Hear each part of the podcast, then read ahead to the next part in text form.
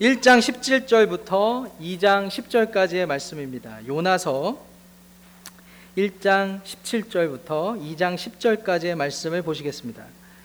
어, 먼저 찾겠습니다. 요나서 1장 17절부터 2장 10절까지의 말씀입니다. 제가 가진 성경 1288페이지입니다.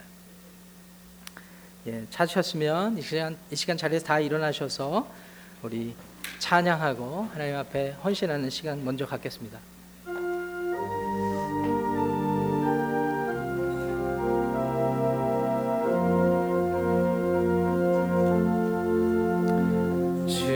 주님과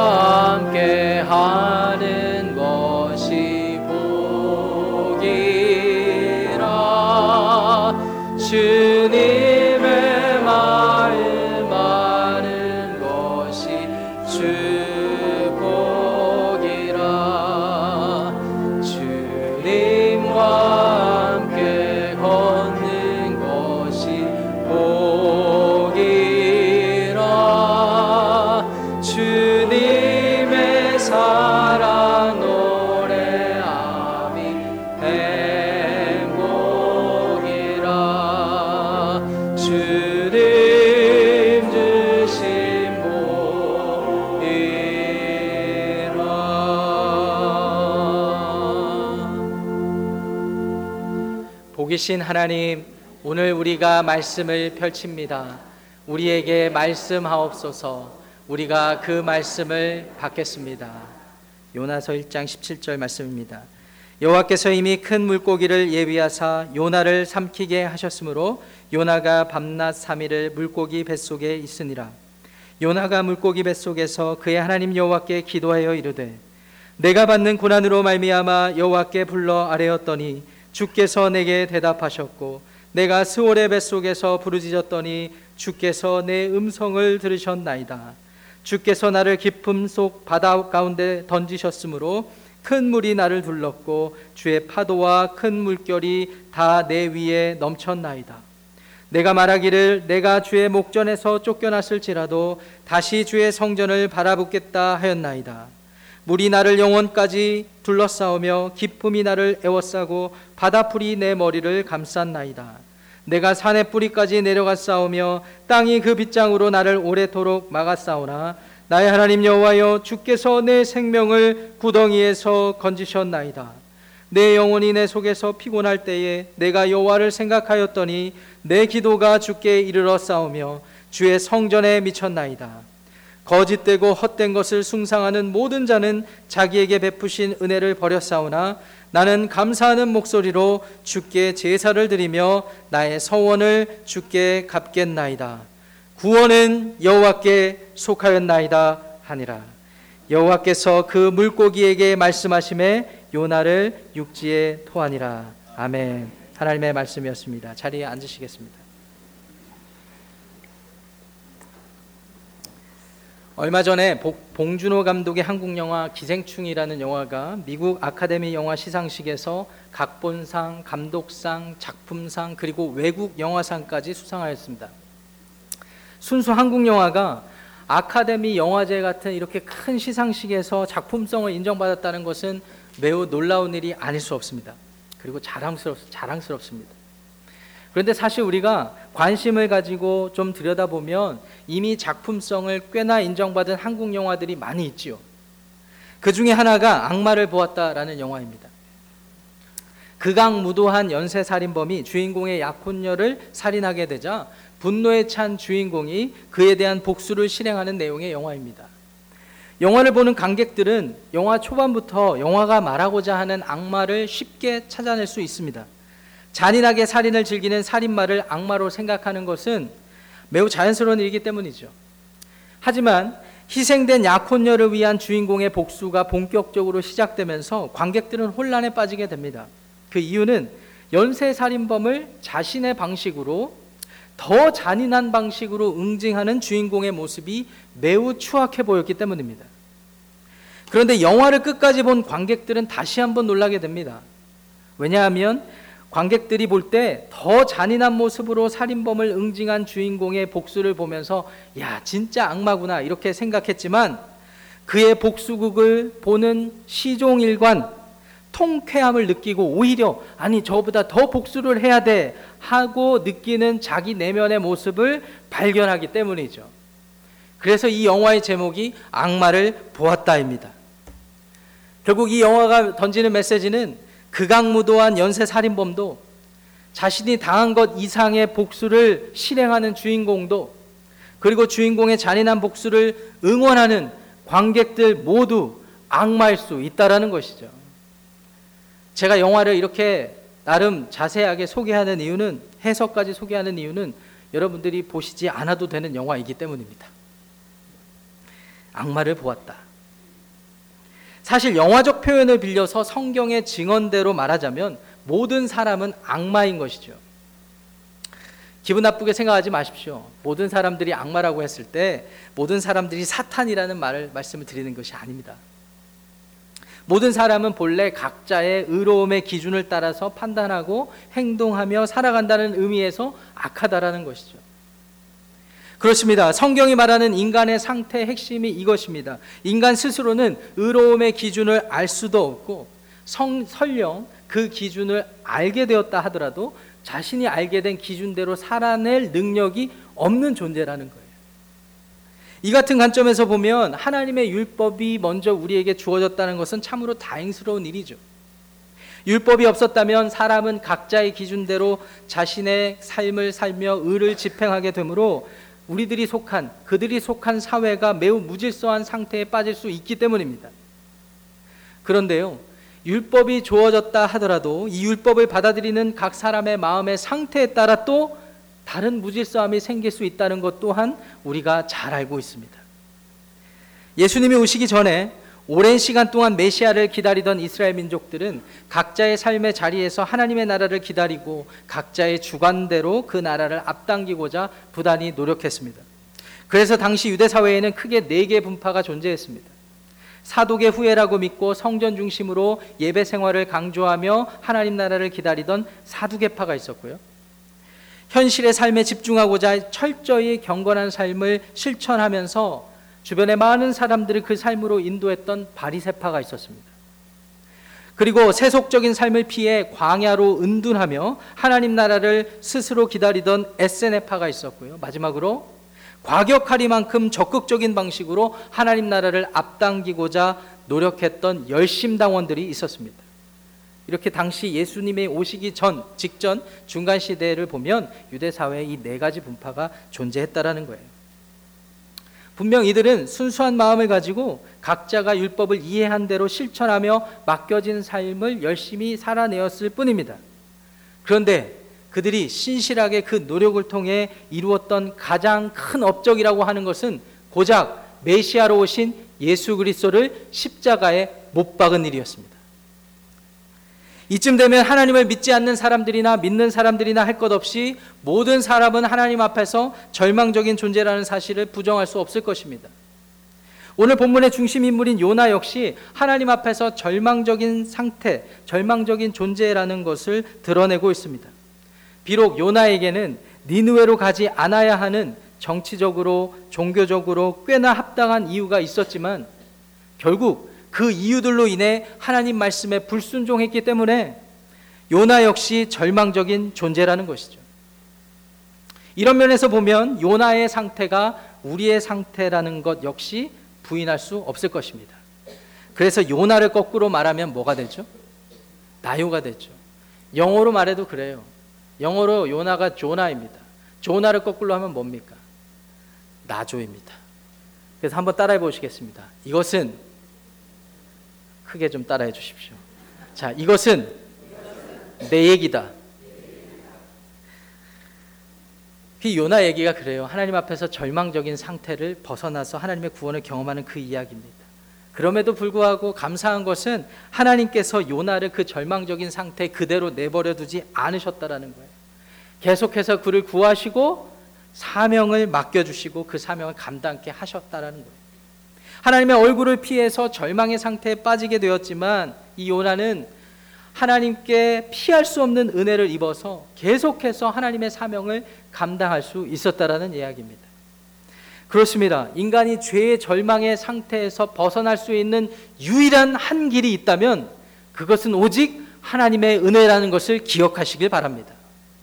그래서 저와 여러분들이 오늘 본문 말씀을 중심으로 피할 수 없는 하나님의 은혜에 대해서 두 가지로 상고해 보려고 해요. 자, 피할 수 없는 하나님의 은혜 무엇일까요? 첫째로 절망으로부터 우리를 건지시는 하나님의 구원입니다. 절망으로부터 건지시는 하나님의 구원입니다. 자신의 나라에게는 적대적 관계이자 경쟁과 위협의 대상이었기 때문에 아수르의 성읍 니느웨에 가지 않고 도망하던 요나는 불순종한 사실 그 자체로 하나님 앞에 자기가 얼마나 절망적인 존재라는 것을 이미 증명했습니다. 특히 다시스로 가는 배가 풍랑을 만났을 때 1장에 등장하죠. 이방 선원들에게, 선원들에게 풍랑의 원인이 자신 때문이라며 설명을 하면서도 자신을 배에서 내던지라고 그러면 너희들이 살 수 있다고 한 대목은 그의 절망적인 상태가 꽤나 심각하다는 것을 우리가 엿볼 수 있습니다. 이방 선원들처럼 기도하면서 하나님의 뜻을 구하거나 하나님의 도움을 구하는 것이 아니라 오히려 바다에 스스로 몸을 던져 죽음을 선택하겠다는 강한 의지였기 때문입니다. 이 의지에 대해서는 4장 1절부터 3절을 잘 살펴보시면 알 수가 있습니다. 이와 같이 요나에게 있어 니누에로 가라는 하나님의 명령은 죽을 만큼 싫었던 명령이었던 거예요. 차라리 죽고 말지 그 하나님의 말씀을 듣기 너무 어려웠던 거예요. 하나님의 명령이 자신의 판단 기준에서 너무 멀리 벗어났기 때문입니다. 하지만 그에 따른 결과는 매우 끔찍하고 비참했습니다. 오늘 본문에 쭉 등장하는 시의 내용을 보면 알 수 있죠. 큰 물고기 뱃속에서 3일 밤낮을 지내게 된 것입니다. 요나에게 물고기 뱃속은 스올, 즉 죽음의 자리, 심판의 자리, 저주의 자리와 같았습니다. 그래서 3절 보시면 큰 물, 파도, 물결로 인해 자신이 죽을 것 같다고 고백하고 있죠. 이때야 비로소 요나는 하나님으로부터 단절되는 일이 끔찍하구나. 끔찍한 사망과 같구나. 죽음과 같구나라는 사실을 깨닫습니다. 이 깨달음은 요나로 하여금 여호와 하나님의 도우심을 구하게 하죠. 즉 하나님의 구원을 간절히 구하게 하였습니다. 그래서 오늘 본문 4절을 보시겠습니다. 내가 말하기를 내가 주의 목전에서 쫓겨났을지라도 다시 주의 성전을 바라보겠다 하였나이다. 주님으로부터 쫓겨났다라고 말하는 요나의 고백은요. 자신의 죄의 참혹한 결과를 입대야 비로소 깨달았다는 것을 의미합니다. 그래서 그는 다시 주의 성전을 바라보겠다라고 얘기를 하죠. 이것은 이전에는 하나님의 통치를 벗어난 자신의 절망적인 상태에서, 돌이켜서 다시 하나님의 다스리심, 하나님의 통치하심을 받기 원한다는 것을 구하는 의미입니다. 계속해서 5절, 6절에서는 요나 스스로 자신의 끔찍한 상황을 이렇게 묘사합니다. 바닷물이 그의 영혼을 감싸고 바다풀이 머리를 감싸 그로 하여금 산의 뿌리, 즉, 저 깊숙한 죽음의 시면의 자리까지 내려간 것을 고백하고 있는 것입니다. 그런데 이때 요나는 극적으로 주님의 구원을 경험하게 되죠. 그리고 이렇게 고백합니다. 나의 하나님 여호와여 주께서 내 생명을 구덩이에서 건지셨나이다. 6절 하반절입니다. 이어지는 9절 7절은 그가 이렇게 구원에 이르게 된 과정을 설명하죠. 그가 절망으로 지쳐 죽게 되는 그 순간 주님을 기억하고 주의 구원을 간구했더니 주께서 들으셨다라는 거예요. 이것은 요나의 믿음을 보여주고 있습니다. 요나가 구원받았다는 것은 구원주 하나님에 대한 믿음이 있었고 그 믿음이 통로가 되어서 하나님의 도움이 손길이 자신에게 임했다라는 것을 고백하는 것입니다. 8절 9절은 구원을 경험한 요나의 반응입니다. 더 이상 거짓되고 헛된 것을 따름으로 자기에게 이미 베풀어졌던 하나님의 은혜를 더 이상 스스로 버리지 않고 구절로 넘어가면 감사하는 마음으로 주님께 헌신하며 살겠다는 것을 다짐하는 내용이 8절 9절에 담겨 있는 것이죠. 그리고 나서 요나는 9절 하반절에 위대한 신앙을 고백합니다. 구원은 여호와께 속하였나이다. 구원은 여호와께 속하였나이다. 결국 요나가 얻은 구원은 자신의 절망적인 상태에 대한 진지한 성찰, 그리고 하나님을 향한 신뢰, 그에 합당한 믿음, 그리고 헌신이라는 반응을 통해서 나타나게 된 것이라는 것이죠. 그런데 이것이 요나에게 피할 수 없던 하나님의 은혜로 하나님의 은혜라는 것은 그 이유는 하나님께서 이 모든 과정을 예비하셨기 때문입니다. 하나님께서 이 모든 과정을 예비하셨기 때문에 제가 지금 찬양의 고백을 하고 있는 거거든요. 오늘 본문 1장 17절 말씀 한번 보시겠습니다. 이렇게 기록되어 있죠. 여호와께서 이미 큰 물고기를 예비하사 요나를 삼키게 하셨으므로 요나가 밤낮 3일을 물고기 뱃속에 있으니라. 1장 17절 상반절을 저희가 눈여겨봐야 되는데 큰 물고기를 준비하신 분이 누구시라고요? 여호와 하나님이시라고요. 사실 요나는 자신이 살게 된 것도 하나님께서 미리 계획하신 일이라는 것을 깨달았습니다. 그래서 이 감사의 찬양을 드리는 거예요. 비록 하나님을 알지 못하는 사람들의 눈에는 바닷속 큰 물고기는 죽음의 자리, 심판의 자리, 저주의 자리처럼 보일지 모르겠습니다. 그런데 구원받은 요나 자신은 분명히 알아요. 이것은 하나님 여호와께서 여호와 하나님께서 절망적인 상태에 빠져 있는 자신을 살리시고자 했던 구원의 도구라는 사실을 3일 밤낮으로 죽음의 문턱을 헤매일 때 여호와 하나님은 그를 그 속에서 깨닫게 하셨고 다시 주님을 의지하게 하셨고 헌신하게 하심으로 그를 구해내신 것입니다. 오늘날을 사는 우리에게도 동일하게 하나님께서는 구원을 예비하셨죠. 그 예비하신 그 계획하신 구원은 십자가에서 완성되었습니다. 하나님을 믿지 않는 사람들에게는 십자가는 죽음의 자리, 심판의 자리, 저주의 자리일 것입니다. 그런데 그 심판의 자리에서 저주의 자리에서 죽음의 자리에서 아무 죄 없는 우리 주 예수 그리스도께서는 죽으신 것입니다. 무엇을 위해서요? 우리를 살리시기 위하여서. 우리를 살리시기 위하여서. 대속하시기 위하여서 그 십자가에서 죽으셨다라는 것이죠. 그리고 다시 부활하심으로 말미암아 우리로 하여금 하나님과 단절된 상태를 가능케 하신 것을 기억하시기를 바랍니다. 오늘 이 자리에 자신의 지혜와 능력으로 자기 삶을 경영해, 경영해 보려다가 요나처럼 낙심하고 절망한 분들이 계시다면 십자가에서 우리를 구원하신 주 예수 그리스도를 받아들이십시오. 그리고 하나님께 굴복하십시오. 그리고 주님을 위한 삶에 헌신하십시오. 우리 하나님은 신실하셔서요. 여러분들의 과거가 어떤 모습이든지 어떤 과정이 있었든지 상관하지 않고 하나님께로 그 길을 돌이키는 자들을 신실하신 그 사랑의 마음으로 받아주시는 하나님이신 것을 믿으시길 바랍니다.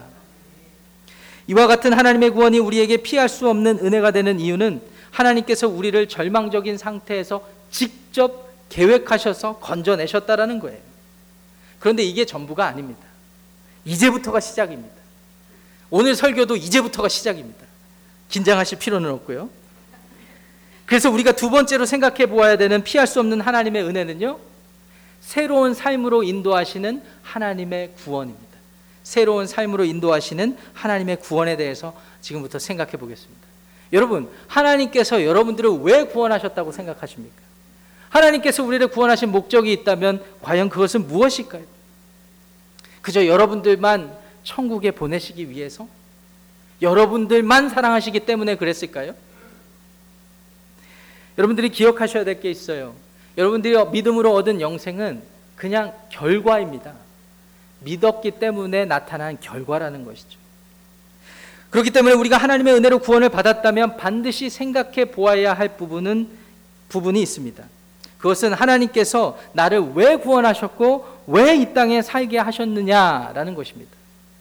조금 더 구체적으로 질문을 던지자면 하나님께서는 왜 저와 여러분들을 구원하셔서 왜 이 미국 땅 메릴랜드에 혹시 버지니아에서 오신 분도 계실지 모르니까 버지니아에 여러분이 속한 가정에 여러분들이 일하시는 직장에 그리고 저와 여러분들을 불러주셔서 함께 섬기시는 이 지구촌 교회를 주셨을까요? 도대체 왜 그러셨을까요? 오늘 본문 10절이 우리를 우리를 구원하신 하나님의 목적을 잘 담아내고 있다고 생각합니다.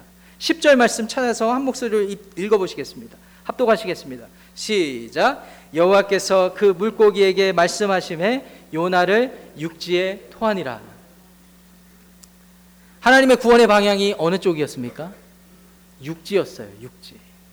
그리고 이어지는 3장 2절에서는 하나님께서 요나에게 다시 니누웨로 가라는 것을 명령하십니다. 다시 가라는 거예요.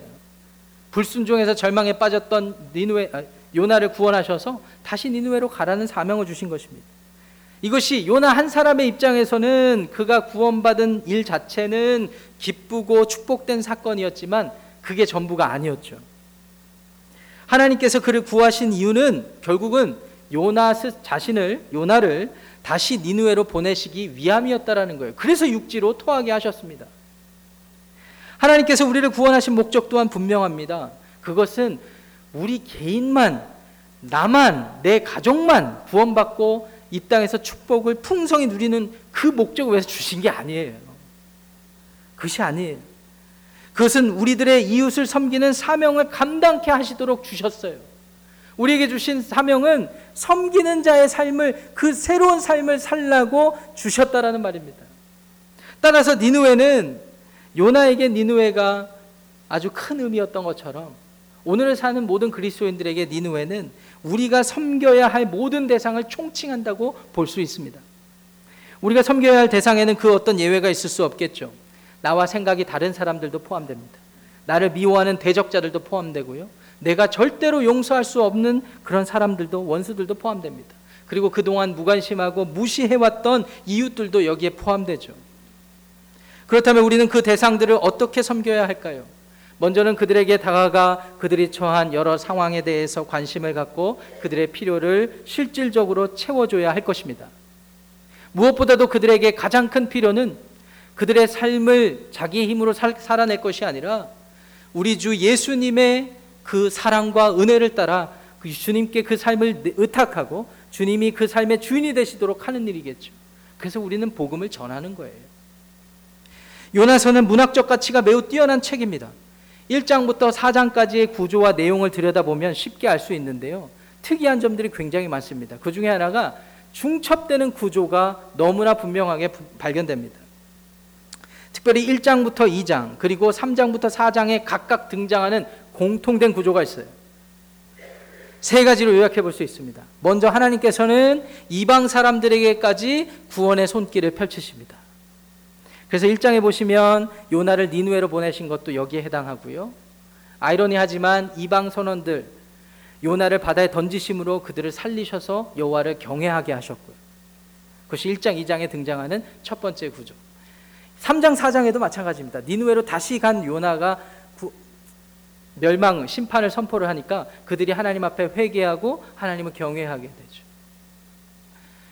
그리고 하나님께서 교훈하시죠. 이방 민족들까지 내가 은혜 베풀기 원하신다는 거. 이게 첫 번째 등장하는 구조예요. 자, 두 번째는요. 근데 이런 하나님의 구원의 손길에 대해서 이방 사람들이 반응한다라는 거예요. 아까 말씀드렸던 이방 선원들, 니누의 사람들이 대표적인 예가 될 수 있겠죠. 그런데 마지막이 신기합니다. 마지막으로 등장하는 구조는 요나예요, 요나. 이 요나는 이것을 매우 불편해하고 불평하고 심지어는 불순종하는 모습 보이고 있어요. 여러분 1장에서는 다시스로 갚버리는 요나가 등장하죠. 그리고 몸을 자기의 몸을 바다에 던져 버립니다. 4장에서는요. 하나님께서 니느웨 사람들을 심판하지 않으시니까 그것에 대해서 막 불평하는 모습을 보이고 있다라는 거예요. 이 같은 특이한 구조 안에서 우리가 한 가지 발견할 수 있는 분명한 하나님의 의도가 있습니다. 하나님의 의도가 보여요. 그것이 뭐냐면 하나님께서는 유대인들뿐만 아니라 이방인들까지도 구원해 내시겠다라는 의지를 요나가 알길 원하셨다라는 거예요. 하나님께 하나님의 구원의 손길이 이방인들에게까지 펼쳐져 있다라는 것을 요나가 알길 원하셨다라는. 그래서 이것을 교훈하시기 위해 하나님께서는 바다의 풍랑을 준비하시고 큰 물고기를 예비하신 것입니다. 그리고 이것을 요나로 하여금 깨닫게 하기 위해서 박넝쿨도 준비하시고요. 벌레와 동풍을 준비하십니다. 이것은 사장에 잘 나와 있습니다. 그렇습니다. 하나님께서 우리에게 베푸신 구원에는 분명한 목적이 있다라는 거예요. 그것은 아직 하나님의 은혜를 알지 못하는 이들을 우리의 전도와 섬김과 희생을 통해서 구원하시겠다라는 것이 그것이 우리를 구원하신 하나님의 목적이라는 것을 기억하시길 바랍니다. 그래서 하나님께서는 철저히 자기 자신만 알던 이기적인 존재였던 우리를 이제는 우리 주님처럼 십자가에서 자신을 희생하셨던 우리 주님처럼 이제부터는 다른 사람들을 위해 헌신하는 삶을 살도록 이제 새로운 삶을 살도록 구속하셨고 끊임없이 그 같은 삶을 살 수 있도록 인도해 나가시겠다라는 거예요. 이것을 아직 깨닫지 못했거나 또는 잊었거나 또는 실천하지 못하는 자들이 있다면 계속해서 말씀과 여러 사건들을 통해서 교훈하시고 깨닫게 하심으로 섬기는 새로운 삶으로 변화시켜 나가시겠다는 것이 하나님의 뜻이에요.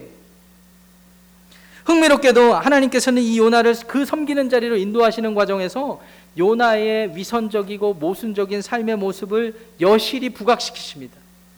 예를 들어서 1장에 풍랑을 만난 가운데 자기들의 신에게 그 뜻을 묻는 이방 선원들이 등장을 하죠. 심지어 요나가 자신을 바다에 던지라고 하는데 이방 선원들은 마지막까지 고민해요.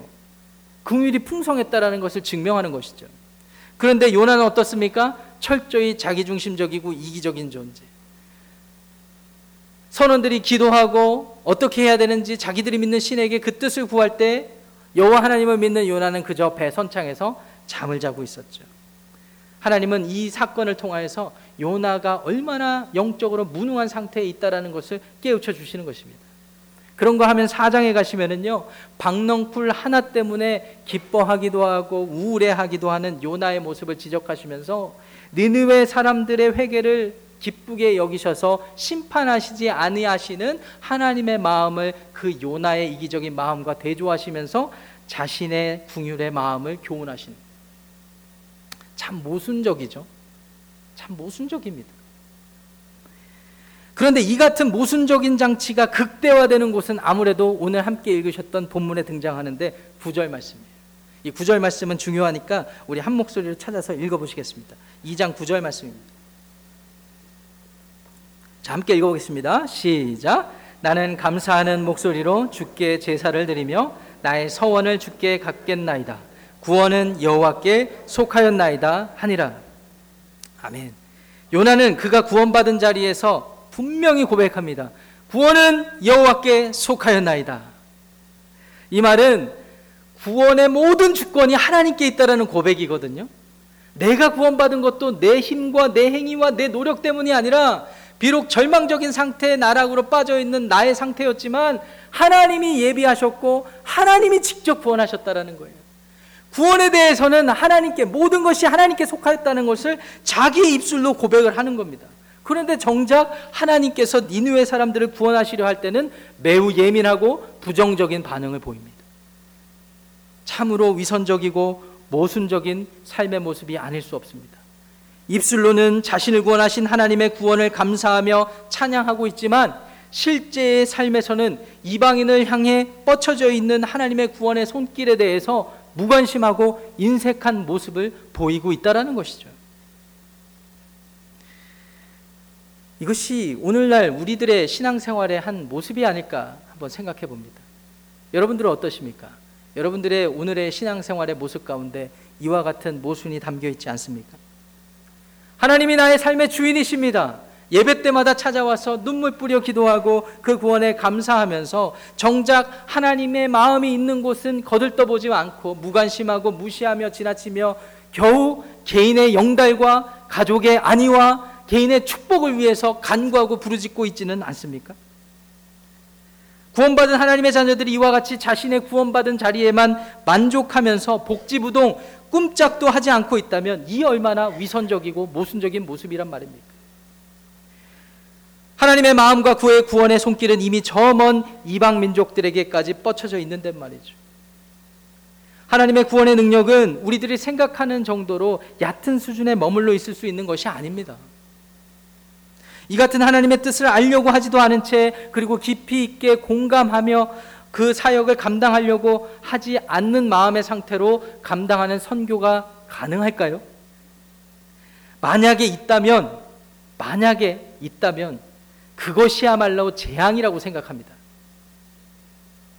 왜냐하면 겉으로는 하나님을 위한 선교 행위, 하나님을 위한 사역처럼 보일 수 있지만 실상은 자기 스스로에게 스스로가 의로워진 상태에서 자기에게 부여하는 위선적인 훈장이나 벼슬 받게 되지 않으니까요. 무엇을 보면 알 수 있을까요? 자기에게 제일 가까운 사람들에게 하는 태도와 행위를 보면 잘 알 수 있습니다. 멀리 단기 선교를 나가서 그 선교 현장에서는 누구보다 신실하게 열정적으로 사랑과 온화한 모습으로 사역하고 있지만 정작 자신이 속한 가정, 직장, 교회에서는 불성실하, 불성실하고 가족 구성원들, 직장 동료들, 그리고 교회 성도들을 향해서는 인격적으로 무시하고 그들의 필요를 무관심하고 지나치고 그렇게 살고 있다면 이 얼마나 위선적이고 모순이란 말입니까? 이렇게 생각해 보면 오늘날 우리에게 니누웨는 꼭 먼 나라가 아닐 수 있어요. 우리의 니누웨는 오히려 우리 가까이에 있는 우리가 용서하지 못한 사람들, 친구들, 가족들이 될 수도 있고요. 우리가 무관심하고 지낸 직장 동료들, 또한 교회 성도들이 될 수 있습니다. 나아가 평소 우리가 쉽게 관계 맺고 있지만 그렇지만 무시하면서 지내왔던 우리 주변에 가까이 사는 인종, 이웃들이 될 수가 있습니다. 오늘 함께 암송한 말씀 사도행전 1장 8절은 주님의 증인이 되는 삶의 영역이 어디에서부터 시작되어야 하는지를 간접적으로 우리에게 교훈합니다. 우리는 어디에서부터 증인이 된다, 돼야 한다고 될 것이라고 주님께서 말씀하셨을까요? 예루살렘부터입니다. 여러분 이 말씀을 제자들이 받을 때는 먼 나라에 있었던 게 아니에요. 예루살렘에 있었어요. 근데 예루살렘부터 시작된 증인의 삶이 어, 떻게 전개되어지는지를 보십시오. 예루살렘과 온 유대와 사마리아와 땅 끝까지입니다. 즉 우리의 주변 사람들을 향한 섬김이 점점 더 확장돼서 땅 끝까지 이르게 된다라는 것이 주님의 약속이에요. 여러분들이 지금 증인으로 서 계시는 삶의 영역을 돌아보시길 바랍니다. 지금 여러분은 어느 지역에서 머물고 계십니까? 니누웨에 대해 이렇게 규정했다면 이제 어떻게 해야 니누웨를 섬길 수 있을지에 대해서 생각해 보겠습니다. 사실 순종하려는 마음은 있죠. 의지는 있죠. 근데 순종하려 해도 잘 보이지도 않고요. 잘 되지도 않습니다. 그래서 사실 우리는 요나에게 더 깊이 있게 공감할 수 있을 것 같습니다. 해볼 때까지 해보는데 잘 안 된다라는 거죠. 어떻게 해야 할까요? 이에 대한 답 역시 오늘 암송 구절에 있습니다. 오늘 암송 구절에 어떻게 시작하고 있죠? 오직 성령이 너희에게 임하시면 우리의 힘으로 할 수 없는 그것들을 성령의 도우심을 힘입어 순종하는 자들에게 하나님께서는 그 새로운 삶으로 변화시켜 주시는 것을 믿으시길 바랍니다. 그런데 문제는요. 대다수의 분들이 성령님의 도우심을 경험하지 못하고 있다는 거예요. 도대체 왜 그럴까요? 저는 이렇게 생각합니다. 우리가 성령님의 도우심을 직접 경험하지 못하는 가장 큰 이유는 우리의 삶이 성령께서 도우시고자 하는 그런 여지가 없어요. 그런 여지가 없어요. 성령께서는 정작 연약함을 도와주, 도와주셔서 하나님의 선한 구원의 길, 의의 길로 인도하시려고 하는데 우리의 상태가 준비가 안 돼 있어요. 둘 중에 하나겠죠. 하나님의 뜻을 깨달은 하나님의 뜻을 어렵더라도 순종하고 노력하는 의지, 그 노력의 행위 이게 없어요. 이게 없으면서 가만히 누워서 맨날 기도만 성령님 도와주세요. 성령님 도와주세요. 성령님 안타까워하세요. 돕고 싶은데 삶의 모습이 없어요. 또 반대로 삶의 노력만 충만해가지고 성령님은 온데간데 없이 자기 자신의 의지로 자신의 판단 기준으로 사역하고 선교하고 섬기는 사람들 그런 삶의 모습이 있기 때문에 성령님 또 안타까워하신다는 말입니다. 그런데 이렇게 제가 보니까 첫 번째 부류의 분들이 더 많으신 것 같아요. 니누에 대해서 생각도 안 하고요. 갈 마음도 없습니다. 그러면서 성령님께서 도와달라고 기도만 하는 거죠. 사도 바울께서 로마서 8장 26절에 이렇게 기록하죠. 이와 같이 성령도 우리의 연약함을 도우시나니 성령께서 우리를 도우신다라는 것입니다. 그런데 바울 사도께서 여기서 사용한 돕다라는 헬라 단어에 우리가 주목해 볼 필요가 있어요. 이 단어는 신약 성경에 딱 두 번 사용됐거든요. 근데 누가복음 10, 40 10장 40절에 등장해요. 여기 말고 로마서 8장 26절 말고 로마서 10장 40절에 등장해요. 자신의 집에 방문하신 예수님을 대접하려는 마르다의 이야기입니다. 여러분, 마르다는 예수님을 대접하는 일로 매우 분주했습니다. 기쁜 마음이었고요. 자원하는 마음이었어요. 그런데 바빠 죽겠는데 자기 동생 마리아는 예수님 발치에서 말씀만 듣고 있는 거예요. 비유적으로 설명드리면 나는 기쁜 마음으로 식당 사역 열심히 하고 있는데 저 김집사, 이 집사는 여기 앉아서 말씀만 듣고 있는 거예요. 공감 가십니까? 아마 마르다는 몇 차례 마리에게 눈치를 주었을 거예요. 빨리 오라고. 복화수를 했을 수도 있습니다. 빨리 오라고. 빨리 오라고. 근데 이 눈치 없는 마리아는 꿈쩍도 하지 않고 있죠. 그때 마르다가 주님께 강청합니다. 10장 40절. 주님, 내 동생이 나 혼자 일하게 두는 것을 생각하지 아니하시나이까? 그를 명하사 나를 도와주라 하소서. 그를 명하사 나를 도와주라 하소서라는 마르다 요청에 돕다라는 동사가 마, 로마서 8장 26절에 등장하는 성령이 우리를 돕다라고 할 때 그 동사예요. 물론 마르다의 태도는 주님께 책망을 받고 부정적인 모습으로 묘사되고 있지만 문자적인 그 의미를 생각하면서 우리가 성령님의 도우심을 어떻게 이해해야 되는지를 생각해 볼 수 있습니다. 여러분 지금 마르다는 무엇하고 무엇을 하고 있습니까? 주님을 대접하는 일에 참여하고 있어요. 그 일은 누가 시켜서 한 게 아니에요. 자원해서 한 일입니다. 근데 자기 힘으로 막 하다 보니까 부해가 난 거예요. 그래서 주님께 짜증내고 도우라고 한 거예요. 성령님도 마찬가지 마 찬가지입니다. 우리가 성령님을 대할 때 인격이시죠. 우리가 니누웨로 가는 것조차도 깨닫지 못하고 힘들 때 여러분 계속 성령님께 도움을 요청하셔야 돼요. 그리고 그 일에 참여하고 있다면 여러분의 힘으로 하는 것이 아니라 성령님의 도움을 구해야 한다라는 것입니다. 어쩌면 우리가 니누웨의 이웃들을 섬기는 일이 쉬운 일이 아닐지도 모르겠습니다. 나와 생각이 다른 이들, 대적자들을 섬기는 일은 진짜 어려운 일이죠. 그런데 그렇게 하는 것이 하나님의 분명한 뜻이라고 생각이 든다면 어떠한 모양으로든지 어떠한 방식으로든지 그 자리에 나가셔야 됩니다. 그리고 노력하셔야 됩니다. 절대 쉬운 일이 아니죠. 그래서 성령께서 약속하신 거예요. 내가 돕겠노라고. 내가 돕겠노라고. 그래서 우리는 기도합니다. 주여, 주의 성령께서 나의 헌신을 통해 주님의 뜻을 이루어 주시옵소서. 내가 이 사역, 내가 저 이웃을 섬기는데 당신의 지혜가 필요합니다. 지치지 않는 마음도 주십시오. 이렇게 성령님의 도우심을 구하며 조금씩 니누에로 나아갈 때 하나님께서는 우리를 놀라운 삶의 결과로 변화시켜 주시는 것을 기억하셔야 됩니다. 이래서 하나님의 피할 수 없는 은혜가 우리에게 임했다라는 거예요. 그저 나의 개인의 구원에만 머물러 있는 것이 아니라 하나님의 뜻을 알지 못했을 때 하나님이 우리를 구원하신 목적도 계시하시고 그 상황으로 계속해서 우리를 내몬다라는 거예요.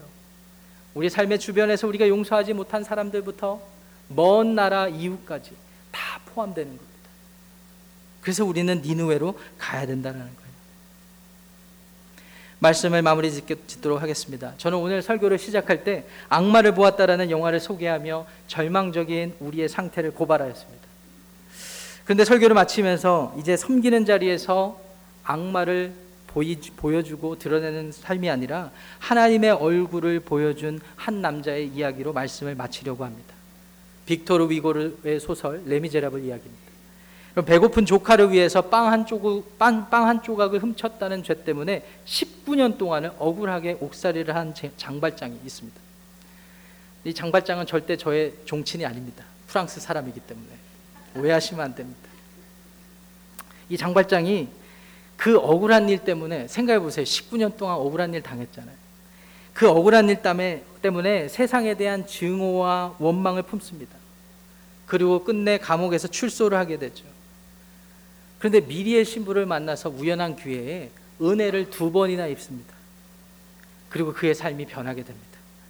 미움과 증오의 삶에 익숙한 그였지만 그가 깨달은 은혜의 삶, 아, 이것이 무엇일까 도대체?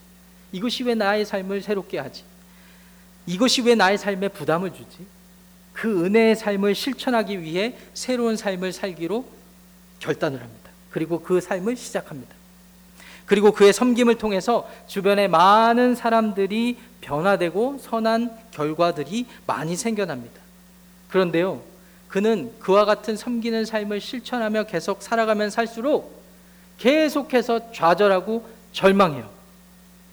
왜 그러냐면 그가 섬김과 희생을 실천하면 할수록 오히려 그 일 때문에 오해받고 모함을 받고 공경에 처했기 때문입니다. 그럼에도 불구하고 죽을 때까지 그 섬기는 삶을 그 삶을 실천하는 일을 몸부림치면서 살아낼 수 있었던 유일한 이유가 있다면 그 스스로 레미제라블 영어로 하면 더 미저러블입니다. 한국말로 옮기면 비참한 사람. 자기 스스로 하나님 앞에서 비참한 사람이라는 것을 깨달았기 때문이었습니다. 그래서 그의 삶을 마무리하면서 이렇게 고백을 하죠. 내가 다른 사람을 사랑하려 한 것은 하나님의 얼굴을 보기 위함이었다. 내가 다른 사람을 사랑하려 한 것은 하나님의 얼굴을 보기 위함이었다 하는 것입니다.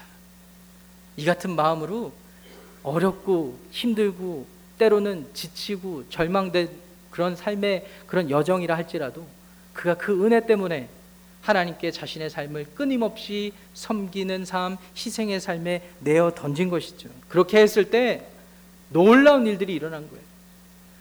하나님께서는 자신을 주님처럼 빚어가시는 그 모습을 보게 됩니다. 그리고 자기가 깨닫지 못한 그 지역, 그 지점까지 계속해서 인도하시는 하나님의 은혜를 경험한 것이죠. 사랑하는 성도 여러분, 여러분들은 지금 어느 곳에 서 계십니까? 무엇을 보고 계십니까? 여러분들의 니누에는 누구이며 어디입니까? 말씀을 의지하여서 여러분들에게 도전하고 싶습니다. 니누에로 가십시오. 여러분들에게 피할 수 없는 하나님께서는 예비하셨고 그 은혜를 따라 섬기는 삶으로 계속해서 여러분을 인도하실 줄 믿습니다. 기도하겠습니다. 거룩하신 하나님 감사합니다. 오늘도 요나의 삶의 모습을 통하여서 우리의 부족한 삶의 모습을 보았습니다. 하나님 그렇습니다. 하나님께서 우리를 구원하신 목적과 이유가 있다면 주님의 마음으로 우리의 이웃을 살피고 그들에게 그리스도의 복음을 증거하는 것이란 것을 우리가 다시 한번 깨닫습니다.